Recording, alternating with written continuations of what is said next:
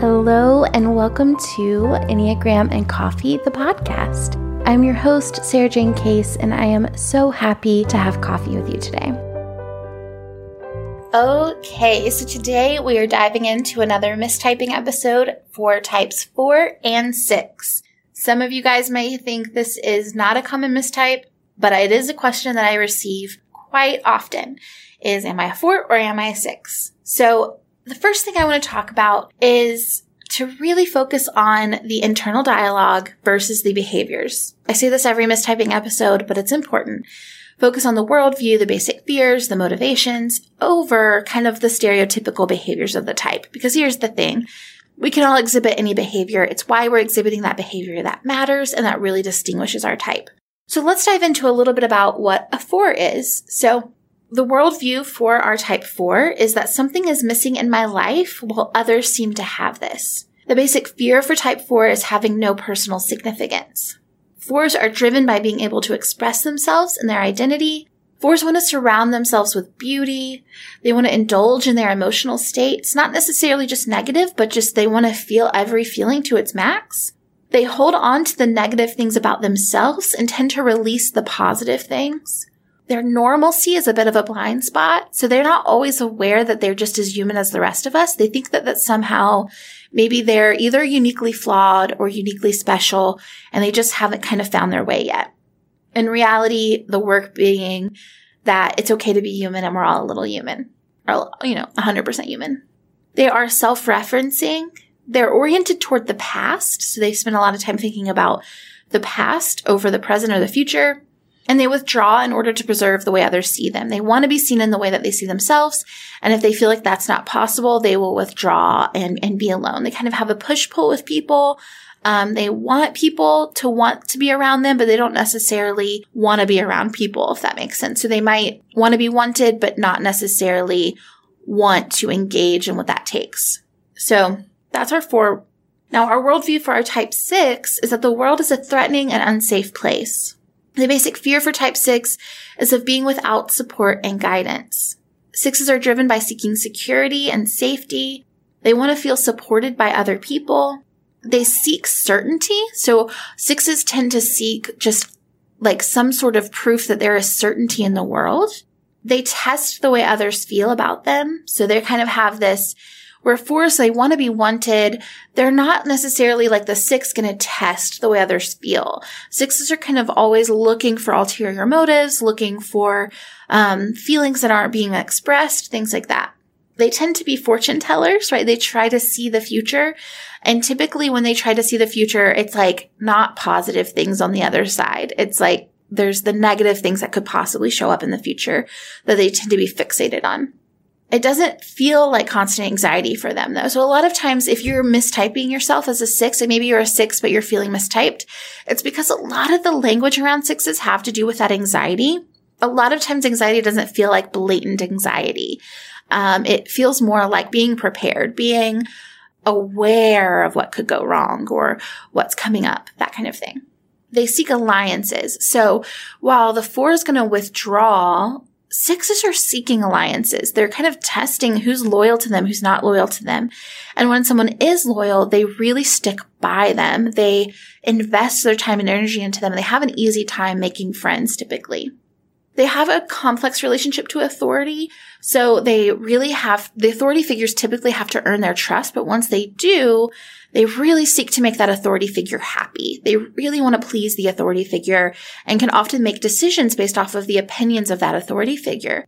Versus a four who may be even a little bit antagonistic toward authority figures, a little bit like, I don't want to fit into your box. Sixes can really seek that sense of belonging through fitting in there.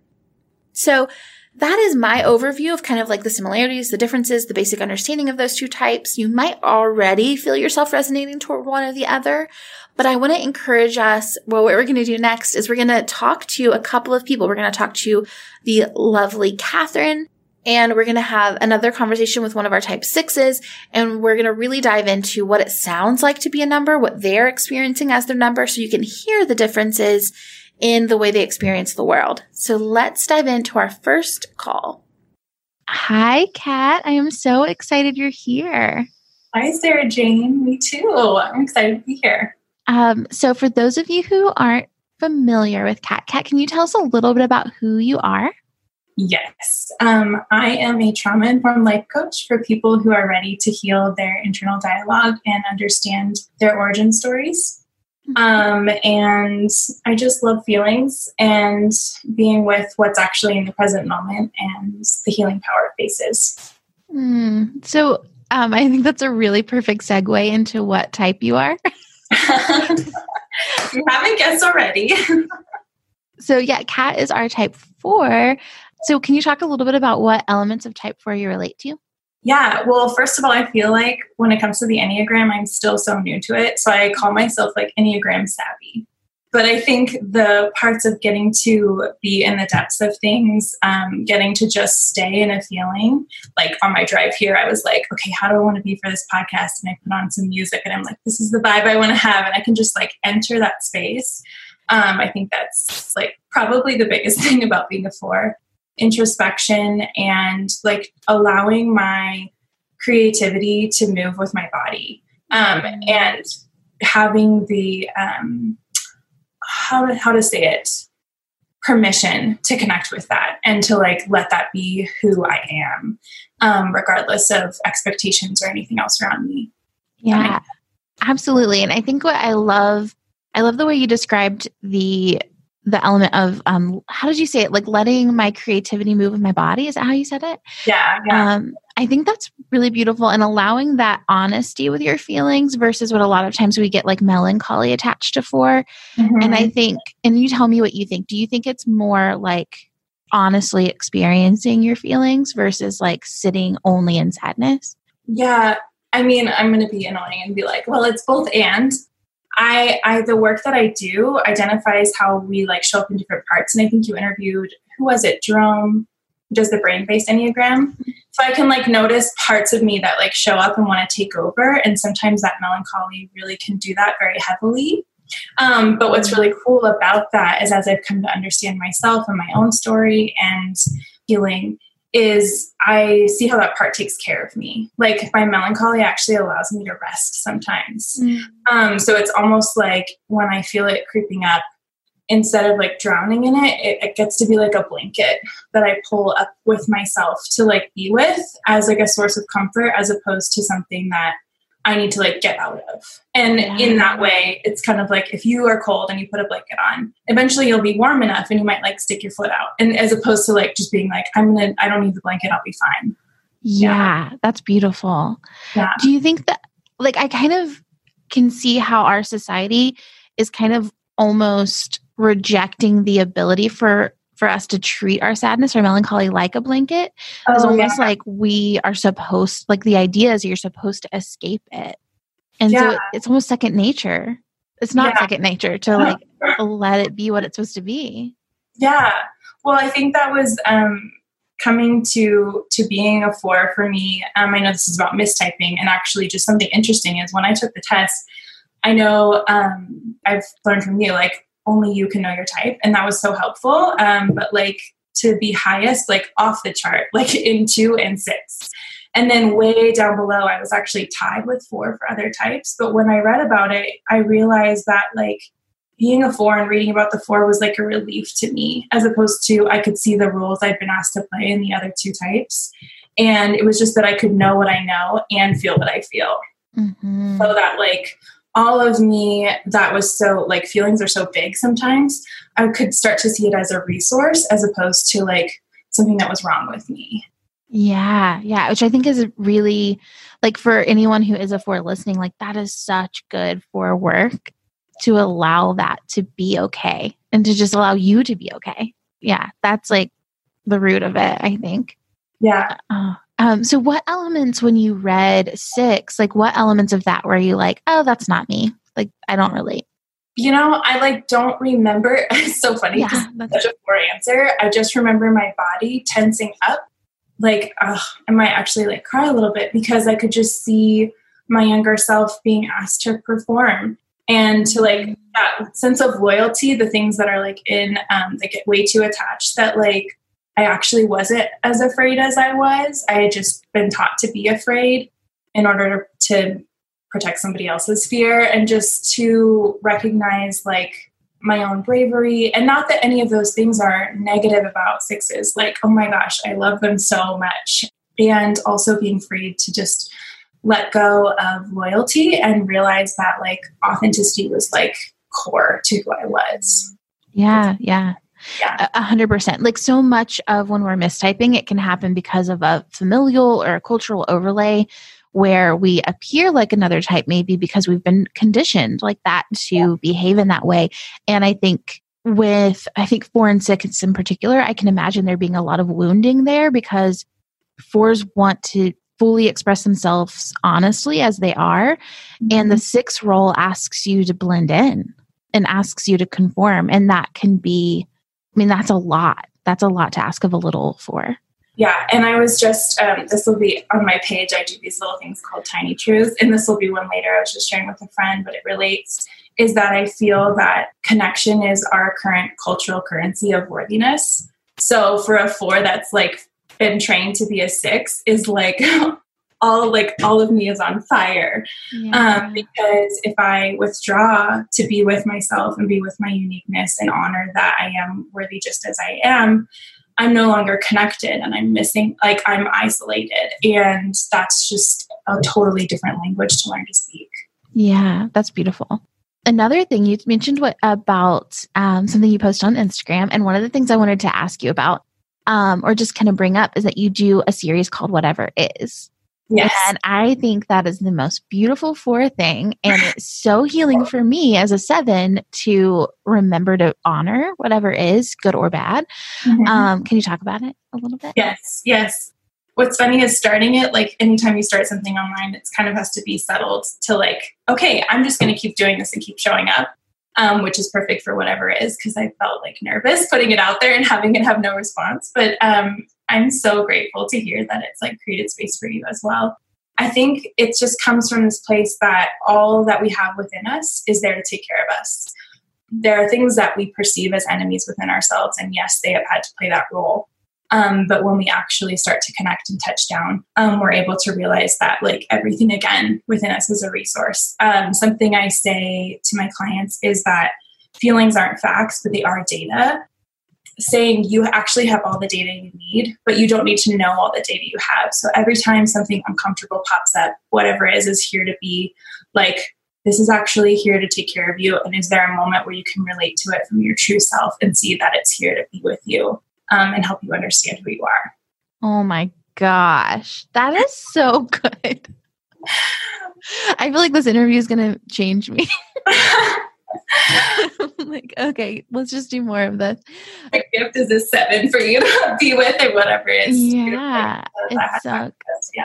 Yeah, and I love that. I love, and I think for fours too, like to hear feeling, like the idea of feelings aren't facts is so important for a four to hold and absorb. But what can happen in that conversation is that it can feel dismissive and it can feel invalidating.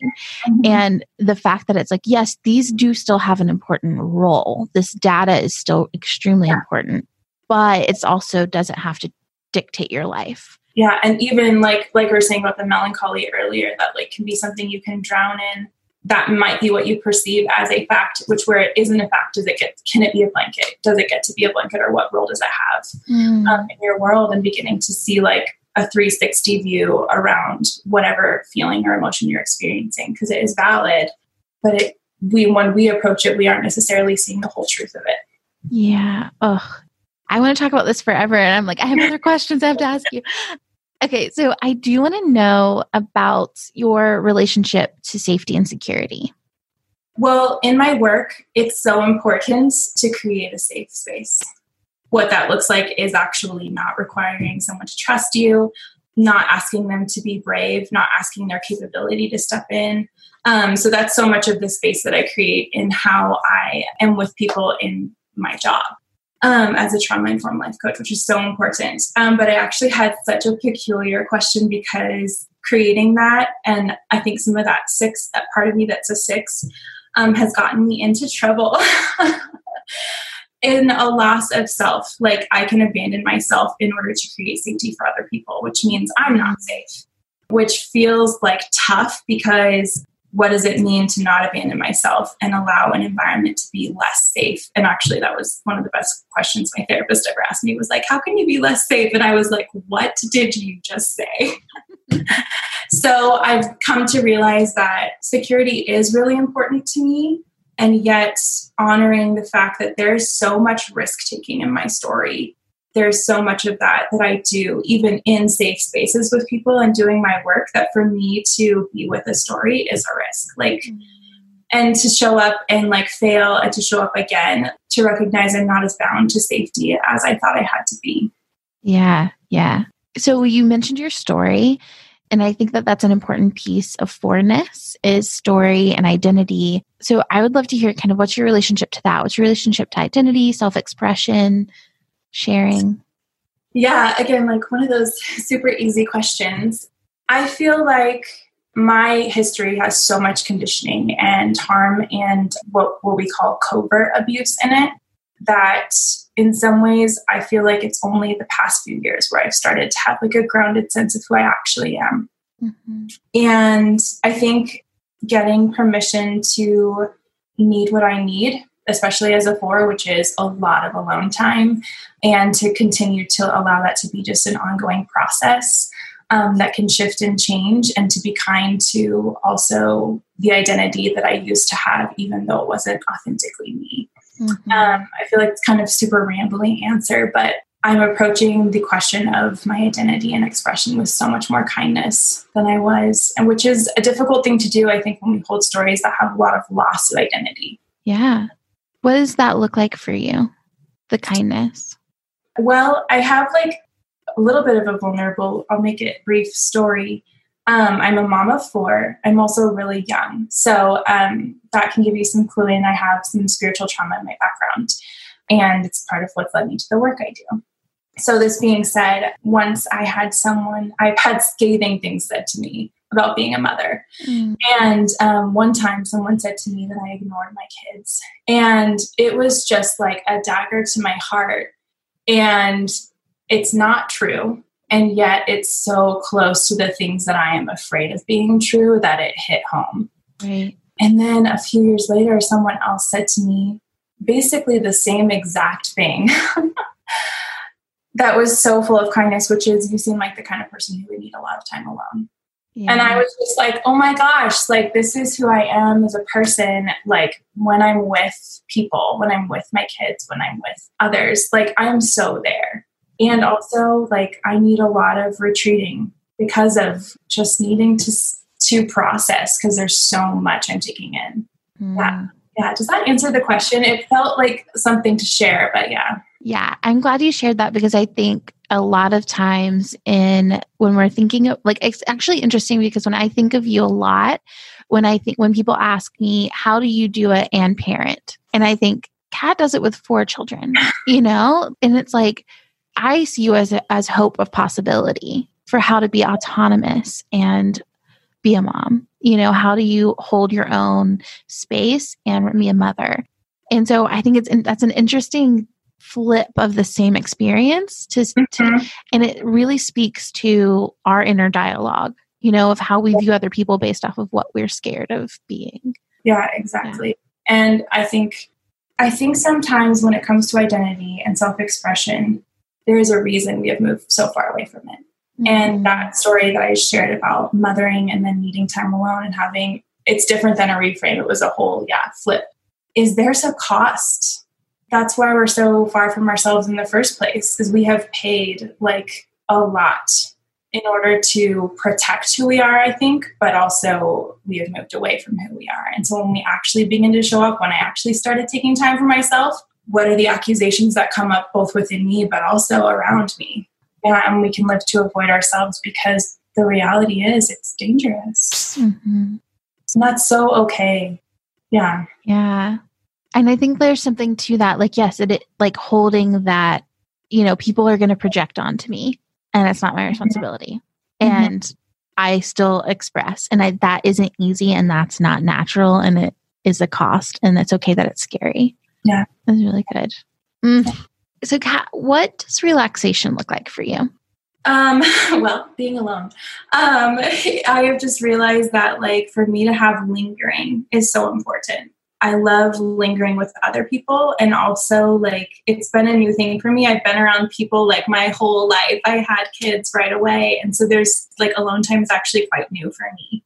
And so anytime that I can just be literally all of your names, stare out a window, stand on my imaginary balcony, like there's a commer- there's commercials with it now too. But like when I get home, like I will be sitting in my car for a good like five to ten minutes, if not more, and I'll get a text from my partner saying, "So, like, hello, are you coming in?" I'm I am that person. I do that to my poor husband too. I text him like he's in his car all the time. Yeah. Just have to finish the song. So just um, permission for that, also awareness of how it impacts other people, but like just being able to allow fluidity to my life. And with four kids, what does that look like? Um, yesterday, I didn't happen to have like something on my calendar. And so I didn't make myself get stuff done in the morning. I just decided to be.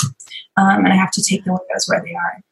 Yeah, I love the word lingering. And I think that's language I want to hold on to for our fours because that's something that I see in my husband so intensely is just the desire to linger, to savor, and to really like experience everything to its fullness. And I think that it's something that most of society wants to rush fours through. We want you to like move on to the next thing. What's next? So I think that's a beautiful language for forness. Yeah. Mm. It's one of my favorite words. It's such good. Yeah. Yeah, it's a good one. Yeah. What does it feel like or look like for you when you're in a season of stress? Um, I feel like so much of my life has been stress. So it's like, okay, well, what is how to cap that? I start to really worry about what I'm offering other people. Mm-hmm. And is it enough? Is it um, just like that classic to like little movement there, um, which makes so much sense because that's like, again, my high score, how I was conditioned to live, that I'm not seeing everyone appropriately around me, that I've missed something. My hypervigilance goes on. I also start to get really um, angry about my environment. so um, you're with me in my new office um, virtually, and this has been so good for me um, to have a space that's sacred if I don't have something that's sacred, whether that's my bathroom counter or um, even just like the clothes I'm wearing that day, like I will feel undone. Like, mm. like I just don't have form to my body. Yeah. Yeah. So that's what stress looks like for me. Okay. So this is the big question. We kind of joked about it beforehand. I'm always like nervous to ask it. But what would you say is your life's purpose? Yeah. So I kind of wrote something down. We'll see if I can like stumble through it. But I, I feel um, right now and it, that it could change and like there's freedom for it to change. But to be with people in places where they've known powerlessness because that's often one of the places where we'll be the most afraid to go. And for them to also discover the hidden healing and goodness that's often in that exact same moment showing them who they are. In many ways like i shared earlier with the the comment about my mothering um, that was a moment of powerlessness for me and also then later so open to receiving the same exact words of healing goodness that when i'm alone i'm actually i bring so much more to the people around me when i show back up and it's like that both and and my life's purpose i feel like is just walk straight towards that with people to hold the safe space for them to know those moments and then reclaim themselves oh my gosh you're yeah. like, let me see if I know this. It was like perfectly articulated. Yeah. Uh, thank you for sharing that. And I think that's a really, really good segue into talking about how people can stay in touch with you, the work that you do in the world, who you would like to meet. Who I want to meet? Oh my gosh. Yeah, like who who are you calling in? Oh yeah. Okay. People who have a background of spiritual trauma. Um, there's so much nuance to that and identity definition that I offer like a lot. There's a lot of healing work to be done there. The work that I do as a trauma informed life coach is when we want to change anything in our lives, it involves our stories. And so being able to have that be held well is is what really makes the shift in things that we want to see be different in our world even in the here and now mostly I'm showing up on Instagram. I've got that Kate's Sled, we do the whatever is. I have our tiny truths, which follow a theme. Um, and also, I have a website, katherinesled.com, and you can, I've chosen to leave up everything that I've written. it's probably a very forward thing on my own, like melancholy journey out of some faith background and into where I am now. Um, so you can read there. And yeah, I just, people that have that inner critic, um, in some ways, there's a certain point that I think we all get to where we're like, wow, if I don't have self love, like I'm going down. And also, particularly people who are isolated, there's so much held there. And I don't believe in saying things like, you're not alone. I believe in being with you in the aloneness. Um, so, yeah, that's kind of like a little bit of a like scattered, but kind of picture of the work I do and where I am and who I just love to hold space with.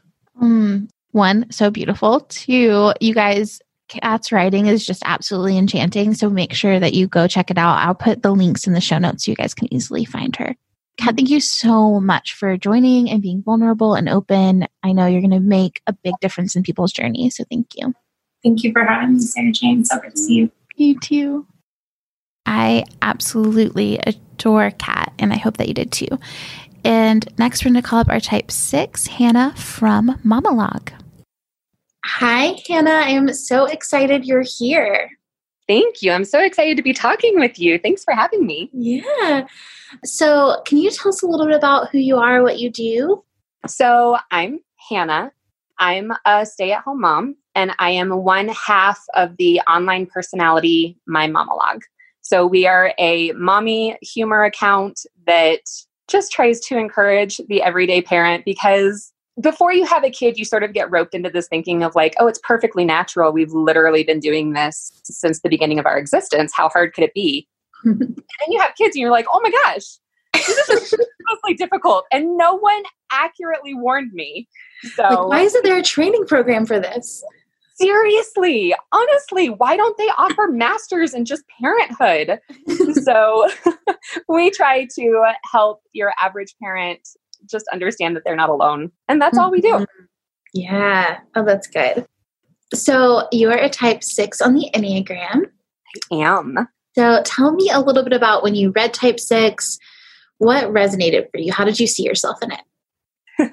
well, first of all, I think I came to the Enneagram what most people would say is like the wrong way. I've heard a lot of people say, don't take a test, that's not the right way to go about it. Mm-hmm. Read books and learn. And the thing that feels really yucky to you is probably what you are.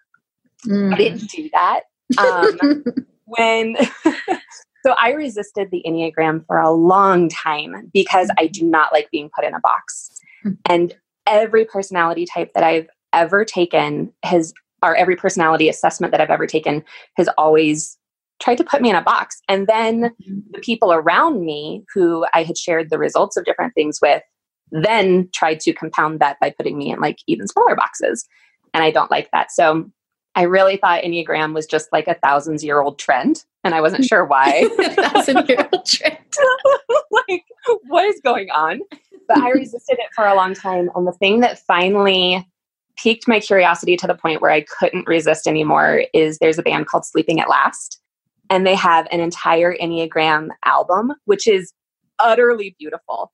And I was listening to it and I was like, I have to know. I have to know which song is mine because they have a song for each type. And so I went online, took an assessment, and it came back six. And I started reading about it. And I know that this is such a cliche, but I felt so seen for the first time in my life. Like all of a sudden, here was something that was saying, You are very contradictory in who you are. Like anything that we say about you, even though it'll be true, the opposite will also be true. And there had never been anything that explained why I was so, I guess, intricate in my personality and why I could respond so differently to things.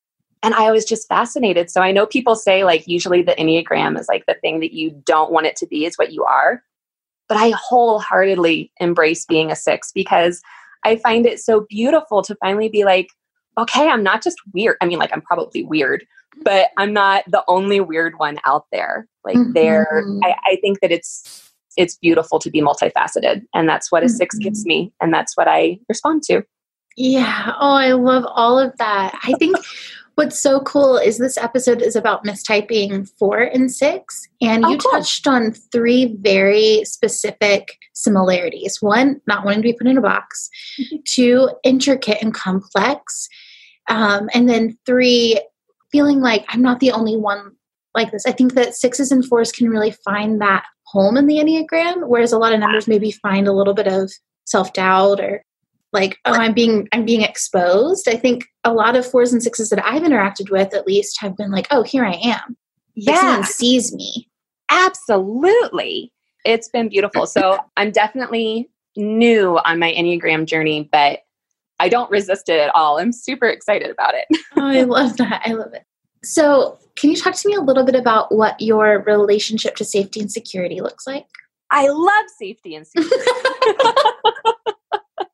we have an intimate relationship. I definitely see that I seek after that. And that was not news to me at all. It's not like that's something that I read in my Enneagram assessment and was like, oh, I've never realized that about myself. Mm-hmm. I've always known that I am a play it safe, give me all of the rules first so that I know what you expect from me and I know that I am capable of doing it well mm-hmm. and that I mm-hmm. can either meet or exceed your expectation. I really, really like that. Safety and security makes me feel safe and secure. That's like my happy place. yeah, I love that. That um I think that there's something really important to hold on to too for those of you who are listening in the language of I want to know what you expect of me, and I'm going to yes. either meet or exceed those expectations. Yes. Um, can you talk a little bit about what that looks like for you in your life? Things that I've definitely seen, not necessarily it be a problem, but where it can be a difficulty or a bit of a trial is, like I said earlier, I'm a stay at home mom now, but when I was out in the workforce, there's so much emphasis on being a self starter these days and really diving in and taking initiative and just going for it, you know, grab the bull by the horns. Mm-hmm. And that is not me. That is not me at all. And I remember I used to be a banker for four years, which was like the worst possible job for me to be in. it was awful. But I was in banking. And I remember I had a manager who just constantly was telling me, take a chance, take the initiative, like make that sale and write that contract. And I'm like, I literally don't know what I'm doing. and I'm not someone who's going to, to just pick it up as I go along. I don't do trial and error. That's way outside my comfort zone.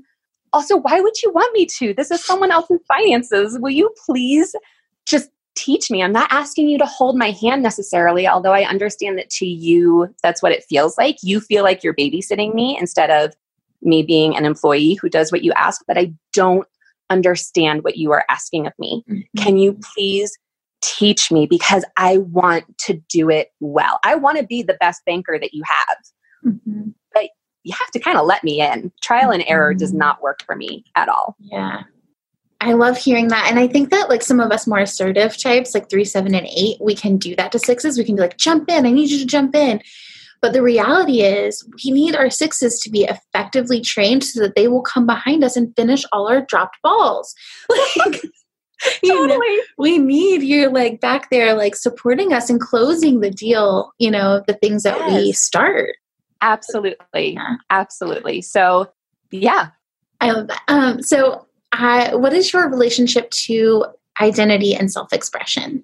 Identity and self expression it feels like a relationship that's constantly in flux if mm-hmm. that makes any sense mm-hmm. um, i feel much more secure in my identity and actually confident in expressing that now that i'm 35 than i did when i was 25 i think that 25 year old me would have been so proud of the journey that i had come from from 15 year old me and now 35 year old me is like oh my gosh, I 25 year old me could never ever have seen me being who I am today. And I can't wait to see what 45 and 55 year old me think. Like they're going to be awesome people. But identity and self expression, it's really funny because I actually, even though I can be really loud, I'm actually an introvert. So I find myself, it all depends on how comfortable I am in my surroundings mm-hmm. and how safe I feel to actually truly be me. Like with my husband, whom I I love dearly and we've been married a decade and we've known each other for 16 years.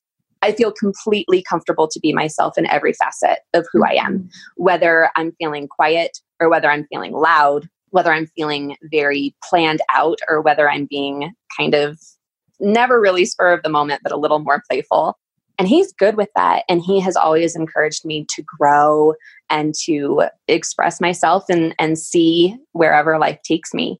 But his it's not fair to blame anything on his family. I don't blame anything on his family, but I don't feel the same security with them to fully be myself. Mm-hmm. Like I have literally asked him before, okay, how how myself can I be around them? And he takes my hand lovingly and he goes, You can always be yourself. Just you know, like dial it back a little.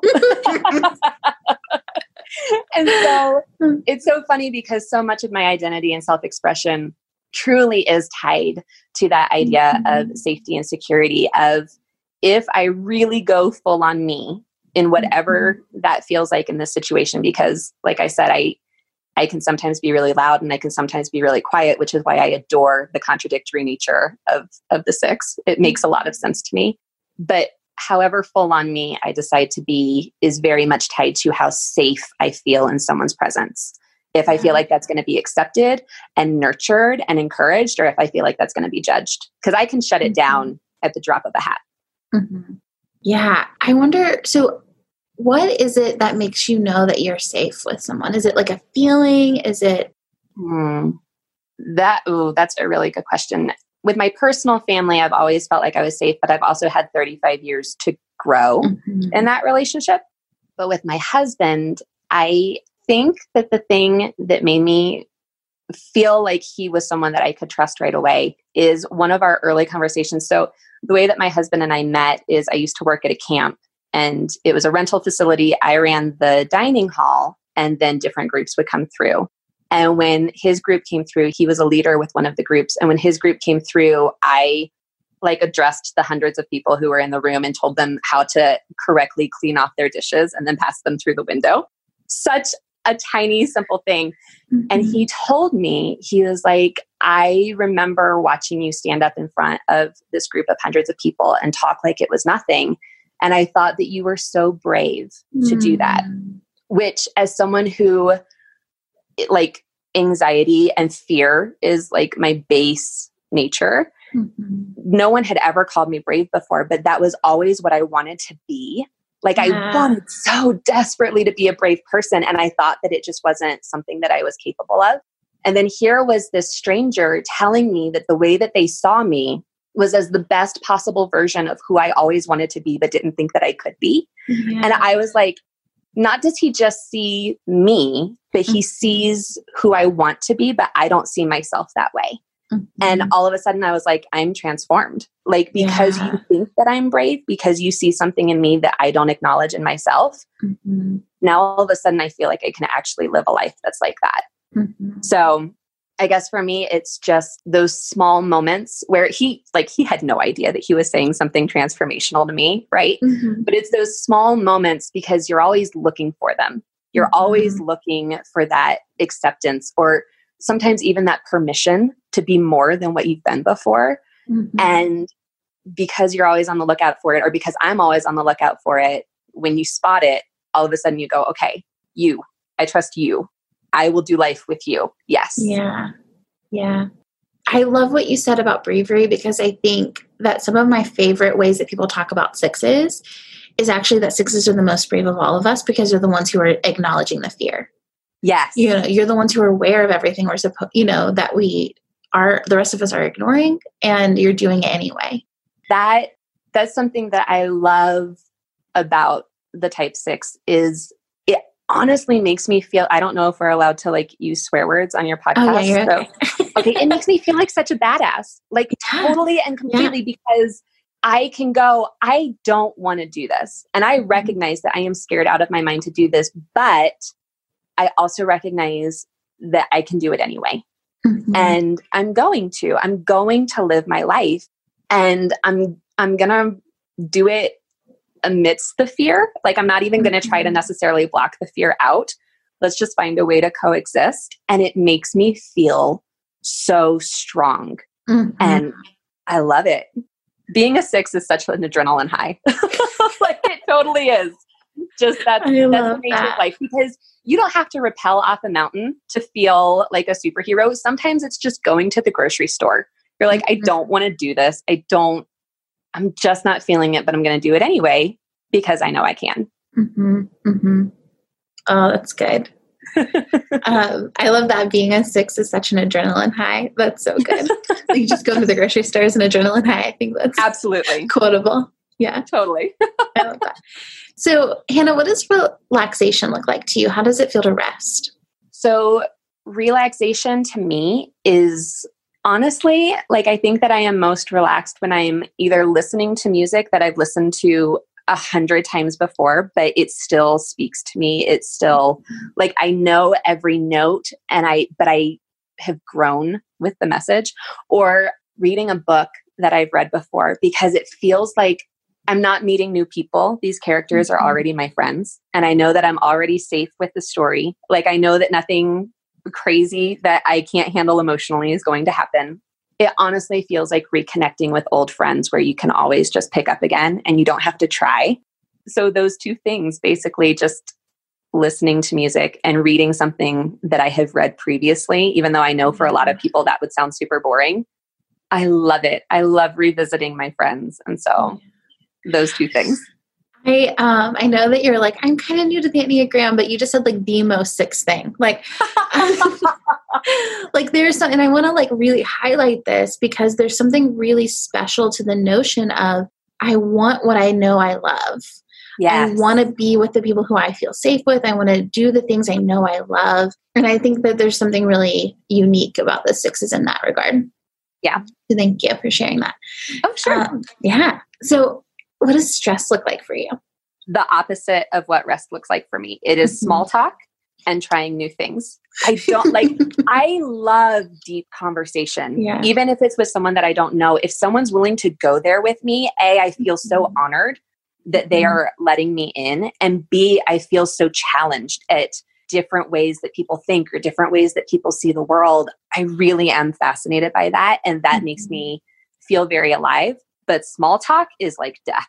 I, oh, it just kills my soul slowly and deliberately and as painfully as it possibly can. And I do not like small talk. And trying new things is so worrisome to me because it's mm-hmm. like, I don't know that I'm safe in it. I don't mm-hmm. know that everything is going to work out. I don't like technology, and technology tends to not like me. And so even like doing this today, even though it's super simple and it seems to be working really well, the technology that we're using to record, I was totally stressing out to my husband about last night. I was like, I don't understand. He goes, just kind of play with it. I said, I don't play with things. I need to know how it works. so yeah, new um, things are not not easy for me. Yeah, I love that. You know, the Enneagram is so helpful in the sense that knowing you were a six, I emailed you days yes, before you. I would normally email anyone else. Like normally I would email someone yesterday and I was like, oh, well, she's a six, so she probably would appreciate like a, a an earlier heads up. Yeah. But it's like only Enneagram. So like thank you, Enneagram, right? totally. um, so I also think like there's something to what you said about, you know, not liking small talk. And I wanted to know, like, are you a question asker? Yes. What kind of questions do you like to ask? Um, it depends on the person. I really do try to feel where someone is at and what I mm-hmm. think that their need is and how could I potentially meet that need for them, even if they're a mm-hmm. stranger. So it, it honestly depends on the person, but I'm trying to think. I don't know that I necessarily have a go to question. I think that I usually start out with a compliment, just something that, or if I'm noticing that someone feels or is acting like they might be a little insecure about something, complimenting the thing that I think that insecurity is stemming from. And let's build up some strength. Let's go from there. And then once there's a little bit of a rapport, let's go a little bit deeper. Like, oh, you said, I, I remember one time I met one of my husband's friends and he had just like moved to a new state and taken on a new job. And I said, wow, that's really brave. He, um, he said that he didn't know anyone there. Like it was just an opportunity and he took it. I said, wow, that's really brave. And he kind of sheepishly said, like, no, I'm not a brave person. If you knew me, you wouldn't think that I was brave. I said, oh, okay. So you're saying that what you did was really out of character for you. And he said, yeah, it, that's totally not who I am. I said, well, then I'm, I'm pretty sure that that makes it all the more brave. And he was just like, like, I love when I can get that mic drop moment, yeah. if that makes any sense. Mm-hmm. like when I feel like I've spoken something into someone's life that makes them see themselves in a whole new way. I love when I can do for mm-hmm. other people what my husband did for me. And so much of that is not necessarily a go-to line of questioning as opposed to it is sort of a just a go-to empathy of trying to feel where people are at and what do they need and how can I help them e- even if it's just in this moment, even if it's not a lifelong journey, what do they need right now? Yeah. And so I don't know that that answers your question. I don't know that I really have an answer for your question. That's this this is my process. yeah, sort of I loved that. I loved hearing you talk about it. I also am curious about like what is it like for you when you're making a big life decision? What does that feel like internally and then kind of how do you feel like you act externally? Externally, I shut down. I know mm-hmm. that for a fact. I know that when internally there's a lot going on, externally, I feel like I can't take on anything else because internally I'm already fighting just to keep my head above water. Mm-hmm. So anytime that I feel overwhelmed, I am either really slow to respond to text messages or will flat out like not respond at all. And 3 mm-hmm. weeks later, I'll go to my friend and go, Hey, I'm really sorry. Here's what was going on but I didn't feel like I had the emotional bandwidth to be able to share that with you because I felt like if I said it out loud, I would just come apart. So I was just mm-hmm. trying to keep it keep it together, keep it inside, keep it secret, keep it safe, you know. Mm-hmm. So that's sort of what it is externally. It just looks like a total a total shutdown, just all systems turn off. Inside, it is a constant I won't even say pros and cons list because I don't necessarily see cons. I always see the validity in each side. And so I'm constantly going back and forth, not saying, well, this would be better and that would be worse, but saying, man, they're both really good. How do mm-hmm. I choose between these two things? Or they both come with risk.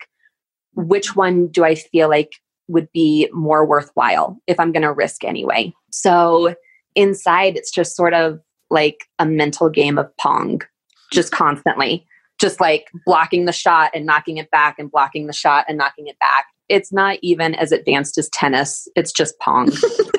pong. Totally. it's not even as advanced as tennis. I, you know, I love what you said because I recently had like a three hour long, really incredible conversation with the six. And the cool thing that she would do is that mid sentence she would contradict herself so yep. she would she would say an opinion and then she would say but i can also see how da da da da and it was yes. kind of like constantly back and forth back and forth. And i think there's some kind of self-regulation that happens there. Um, do yeah. you resonate with that? Absolutely. It feels like you're on a debate team but there's no other team to debate it's just it you like yeah. Yeah. It's just you arguing both sides but then not only are you the only person arguing both sides but you're also the judge trying to figure out who wins. Like yeah. you're all the things and I mean, I guess the positive to that is that it's sort of impossible to make a wrong decision. But the negative to that is that you're never fully confident that you've made the right decision either. Mm-hmm. And that's where then you just sort of have to have to just make a choice and go with it and hope that it doesn't blow up in your face, which as someone who has so much anxiety and fear at the core of who they are, hoping that something doesn't blow up in your face is like not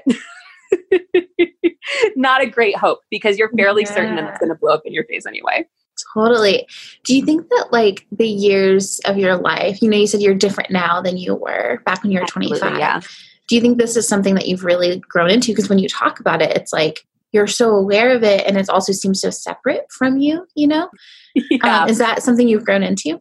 I do think so. And it's something, it's something that I've grown into through active choices that I've made, not even realizing that fear was a person, like part of my personality necessarily. I don't even know if that's the right terminology for how I relate to fear, but I guess let's see, let's just take it back to the beginning. I've always felt like fear and anxiety were something that I struggled with and other people didn't struggle with it. And i just didn't understand the tricks that other people had. Like other people were just better at dealing with it than i was. Um, so that's what i felt like in my teens. And then in my 20s i really started to wonder like man is, is this a problem? Like is this something that i need to go and get medicated for? Is this a mental illness? What is going on? And in my 30s, and I want to be very clear, I am not a doctor. So if you struggle with anxiety or feel like maybe I should talk to a professional, go talk to a professional. Mm-hmm. Absolutely. There's no shame in that. There's nothing wrong with that. Mm-hmm. Um, but I always struggled with the thought of it because I always felt like if I got medicated, I would be essentially shutting off something that is at the core of who I am. And all of a sudden, mm-hmm. I wouldn't fully be me anymore, if that makes sense. Yeah, I 100% understand that. So it's only been into my 30s that I've realized, like, wait a second, this is sort of like a superpower. I can use this to be self aware mm-hmm. and I can use this to sort of look at the world and assess the danger, but I can also move past this to really change me and mm-hmm. change maybe not big things in life, but change little things because it all adds up. So, like, I just actually wrote about this the other day that in my 20s, I did things that scared me just to see if I could. And in my 30s, I do things that overwhelm me because I know that I can. Yeah. Yeah. that's so good. Well, thanks. That's so well put. I have to ask you the biggest question now, which is my least favorite one to ask because okay. I, I always like, I'm like nervous. But the question is, what is your life's purpose? My life's purpose, I truly honestly think is to encourage people. Mm-hmm. And I think that that I I love feeling that that is my life's purpose because that doesn't have to be huge. Like yeah. my legacy doesn't have to be something that people outside of my family and my friends know about, but that doesn't mean that my legacy is small. It doesn't mm. mean that my mm. legacy is insignificant.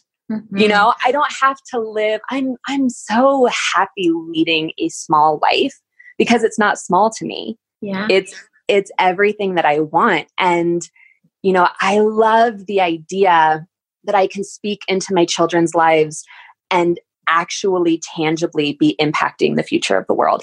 I love the idea that I can go to the grocery store and ask the cashier how they're doing and clue into if they say, oh, really well, or oh, I'm fine, and go, hmm. just fine. What's going on? Are you okay? Was someone mean to you? Do I need to find them? Like, what do you need from me?